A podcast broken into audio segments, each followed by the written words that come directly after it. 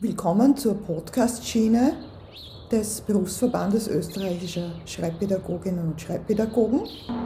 Wir präsentieren Ihnen im Laufe des Jahres 2021 Lesungen zeitgenössischer Autorinnen und Autoren, die auch bei uns im Rahmen des Lehrgangs Schreibpädagogik unterrichten. Wir wünschen viel Freude. Willkommen zu Folge 3 unserer Podcast-Schiene.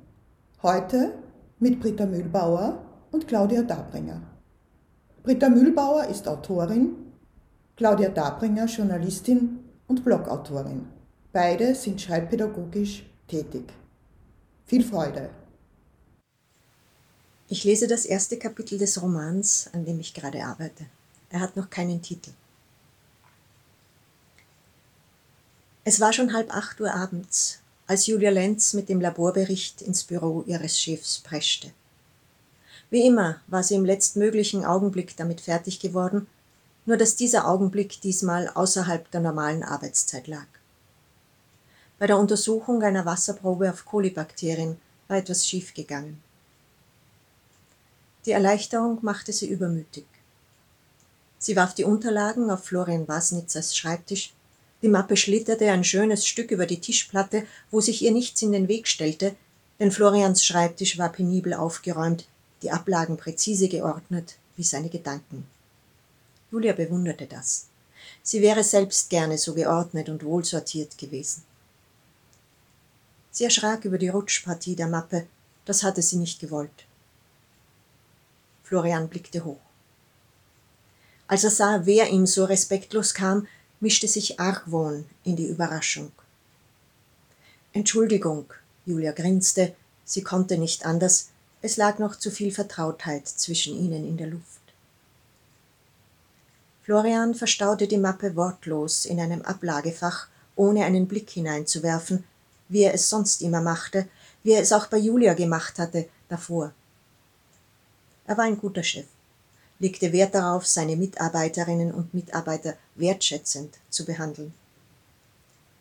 Die Abgabe von Laborberichten quittierte er mit einer anerkennenden Bemerkung, auch wenn diese sich nur auf die äußere Form bezog, weil er die Ergebnisse so rasch nicht nachprüfen konnte. Aber heute nichts. Kein Blick in die Unterlagen, kein anerkennendes Lächeln. Er starrte schon wieder auf den Bildschirm und ließ die Tasten unter seinen Fingern klappern. Julia verharrte einen Moment unschlüssig auf ihrem Fleck.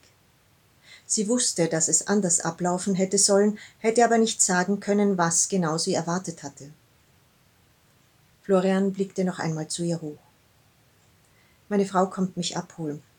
Wir sind eingeladen, aber der Monatsbericht muss raus. Sonst wäre ich schon längst nicht mehr hier. Ah, mehr brachte Julia nicht heraus. Sie musste die vielen Interpretationen, die Florians Erklärung zuließ, ordnen. Sie hätte ihm gerne gesagt, dass sie nicht seinetwegen noch so lang im Labor geblieben war, dass sie nicht erwartete, anders behandelt zu werden als ihre Kolleginnen, nicht mehr. Dass sie ein großes Mädchen war, vernünftig, dass er seinen Standpunkt klargemacht und sich korrekt verhalten hatte, dass sie an seiner Stelle genauso entschieden hätte. Denn Julia verstand, dass man im Leben einen festen Ankerplatz brauchte, den man hüten musste, sonst trieb man davon, hob ab, wurde auf Nimmerwiedersehen verweht. So dachte Julia über Florians Rückzieher. Sie akzeptierte ihn. Sie hatte erwartet, dass sie zu dem kollegialen Verhältnis von davor zurückkehren würden. Nicht, dass sie das so formuliert hätte, nicht einmal in Gedanken, denn Julia wusste nicht, was sie zu Recht von ihren Mitmenschen erwarten durfte. Also sagte sie Ah und machte auf dem Absatz kehrt, um den Unterstellungen zu entkommen, die Florians Erklärung beinhaltete. Ach ja, rief er ihr hinterher, mach den Berlinern klar, dass wir eine neue Espressomaschine brauchen, wenn wir unsere Ergebnisse zeitnah liefern sollen. Julia kam zurück wie ein Welpe, der noch ein paar Streicheleinheiten abzustauben hofft, und tatsächlich, Florian lächelte mit einem Mundwinkel. Wenn man den antippte, zog der andere nach. So, und jetzt schließe ich das ab, bevor meine Frau in der Tür steht und mit den Hufen scharrt. Das halbe Lächeln vertiefte sich, es juckte Julia in den Fingern. Sie wollte ein Ganzes sehen, doch sie wusste nicht, wo die neuen Grenzen verliefen. Als sie noch hatte Florian oft über die Ungeduld seiner Frau geklagt. Aber zwischen dem Laborleiter und einer Assistentin sollte das wohl kein Thema sein. Dachte Julia nicht, nicht so ausdrücklich. Florians Finger klapperten wieder über die Tastatur, auf dem Bildschirm stotterte der Cursor Buchstaben auf das virtuelle Papier. Julia verschob eine genauere Beschäftigung mit dem Thema, bis sie wieder zurück sein würde. Auch das war kein klar formulierter Gedanke, es war ihr zur Gewohnheit geworden, Unangenehmes vor sich herzuschieben. Sie konzentrierte sich auf die Aussicht, am nächsten Vormittag in einen Zug zu steigen, der sie nach Berlin bringen würde, wo sie die Ehre hatte, im Firmenhauptsitz den Jahresabschlussbericht des Labors zu präsentieren. Außerdem würde sie endlich ihre Schwester wiedersehen. Becker war Juristin in einer internationalen Wirtschaftstreuhandgesellschaft. Im Unterschied zu Julia wusste sie, was sie wollte, hatte es immer schon gewusst. Nach London und Paris lebte sie nun in Berlin und gab nur selten ein Gastspiel zu Hause in der österreichischen Provinzhauptstadt, die Julias Ankerplatz war und bleiben sollte, wenn es nach ihr gegangen wäre. Infos zu den lesenden Autorinnen und Autoren können Sie entweder der Bös Homepage oder der jeweiligen Website der Autorin des Autors entnehmen. Hashtag Liebesleistungsgesellschaft.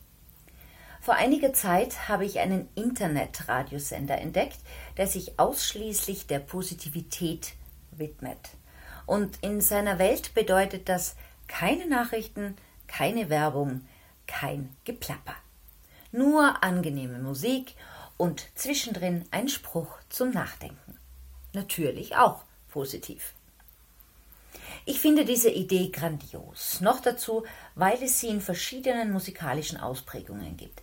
Happy, easy, classic, tranquil. Für jede Stimmung ist etwas dabei. Und wenn ich meine Tage runterfahre, hilft es, nicht weiter zugetextet zu werden. In letzter Zeit allerdings schalte ich diesen Positivitätsbrunnen immer wieder ab, weil mir zu viel von Liebe die Rede ist. Haben Sie sich schon einmal vor Augen und zu Gehör geführt, wie viele Liebeslieder es gibt? Und auf wie viele Arten man darüber singen kann? schluchzend und aggressiv, schwungvoll und elegisch, und doch strotzen sie alle vor Liebe. Entweder erzählen sie von vergangenen Beziehungen, gegenwärtigen Miseren oder amorösen Zukunftsvisionen. Von Selbstliebe singt keiner. Immer ist ein anderer Mensch involviert. Nicht, dass ich etwas gegen Liebe hätte, im Gegenteil. Es gibt viele Menschen in meinem Leben, die ich liebe. Und genau das ist für mich aktuell der Punkt. Warum muss sich Liebe fokussieren? Auf ausschließlich zwei Menschen. Man überlege oder erinnere sich, was es mit einem macht, wenn das Ganze einseitig läuft. Entweder fühlt man sich gestalkt, weiß nicht, wie man dem anderen seine mangelnde Zuneigung einigermaßen anständig verklickern kann und muss, Schrägstrich, will sich zeitweise totstellen. Ist man der Liebende und wird nicht zurückgeliebt, versinkt man in Selbstzweifeln, Traurigkeit und Gehirnspiralen, die einem Wirbelsturm gleichen. Man überlegt sich tausende Varianten, wie man entweder das Herz des anderen gewinnen oder es aus dem eigenen vertreiben könnte, was das Zeit kostet. Ich möchte ja jetzt nicht behaupten, dass mein Vorschlag, den ich Ihnen jetzt gleich unterbreiten werde, der einfachere Weg ist. Denn die Entscheidung, generell zu lieben, bringt vor dem Hintergrund dieser gesellschaftlichen Prägung eine Menge Missverständnisse mit sich. Zum Beispiel, dass man mehr will, wenn man liebevoll mit einem Mann umgeht, weil man damit ja immer eine Intention verfolgen muss. Das Gefühl allein scheint ja nicht genug zu sein, der wohlwollende Umgang erst recht nicht. Und Liebe muss ja immer irgendwie von Erfolg gekrönt sein. Hashtag Beziehung, Hashtag miteinander alt werden, Hashtag endlich nicht mehr alleine, Hashtag Liebesleistungsgesellschaft. Verstehen Sie mich nicht falsch, ich habe sehr oft versucht, dieser gesellschaftlichen Prägung zu entsprechen. Deshalb weiß ich ja auch, was sie mit einem machen kann. Und ich rede jetzt nicht von den guten Dingen. Ich rede von Schmerz, von tiefen Tälern und Kämpfen.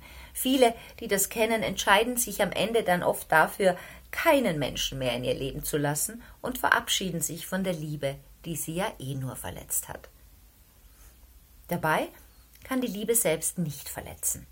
Es sind immer Menschen, die verletzen. Und meistens nicht einmal sie, sondern das, was wir daraus machen und zulassen. Hat man nun beispielsweise das Gefühl, dass ein anderer Mensch einem Lebensjahrzehnte zerstört hat, kann man es ihm ganz locker in die Schuhe schieben und weitermachen wie bisher.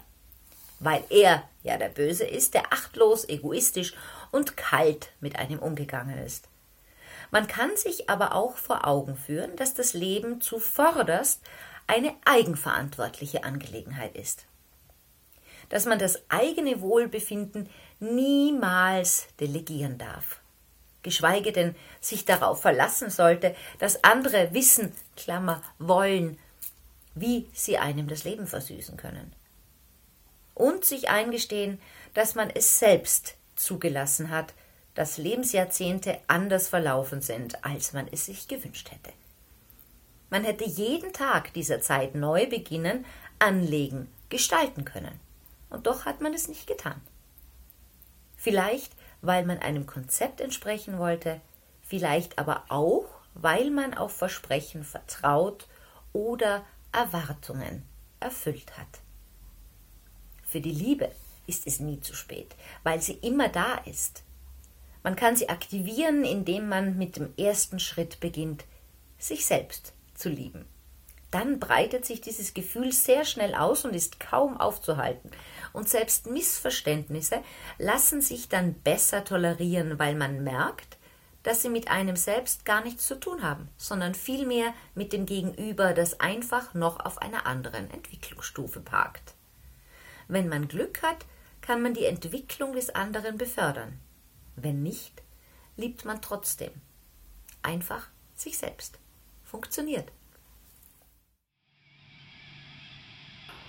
Sie hörten Folge 3 unserer Podcast-Schiene, heute mit Britta Mühlbauer und Claudia Dabringer.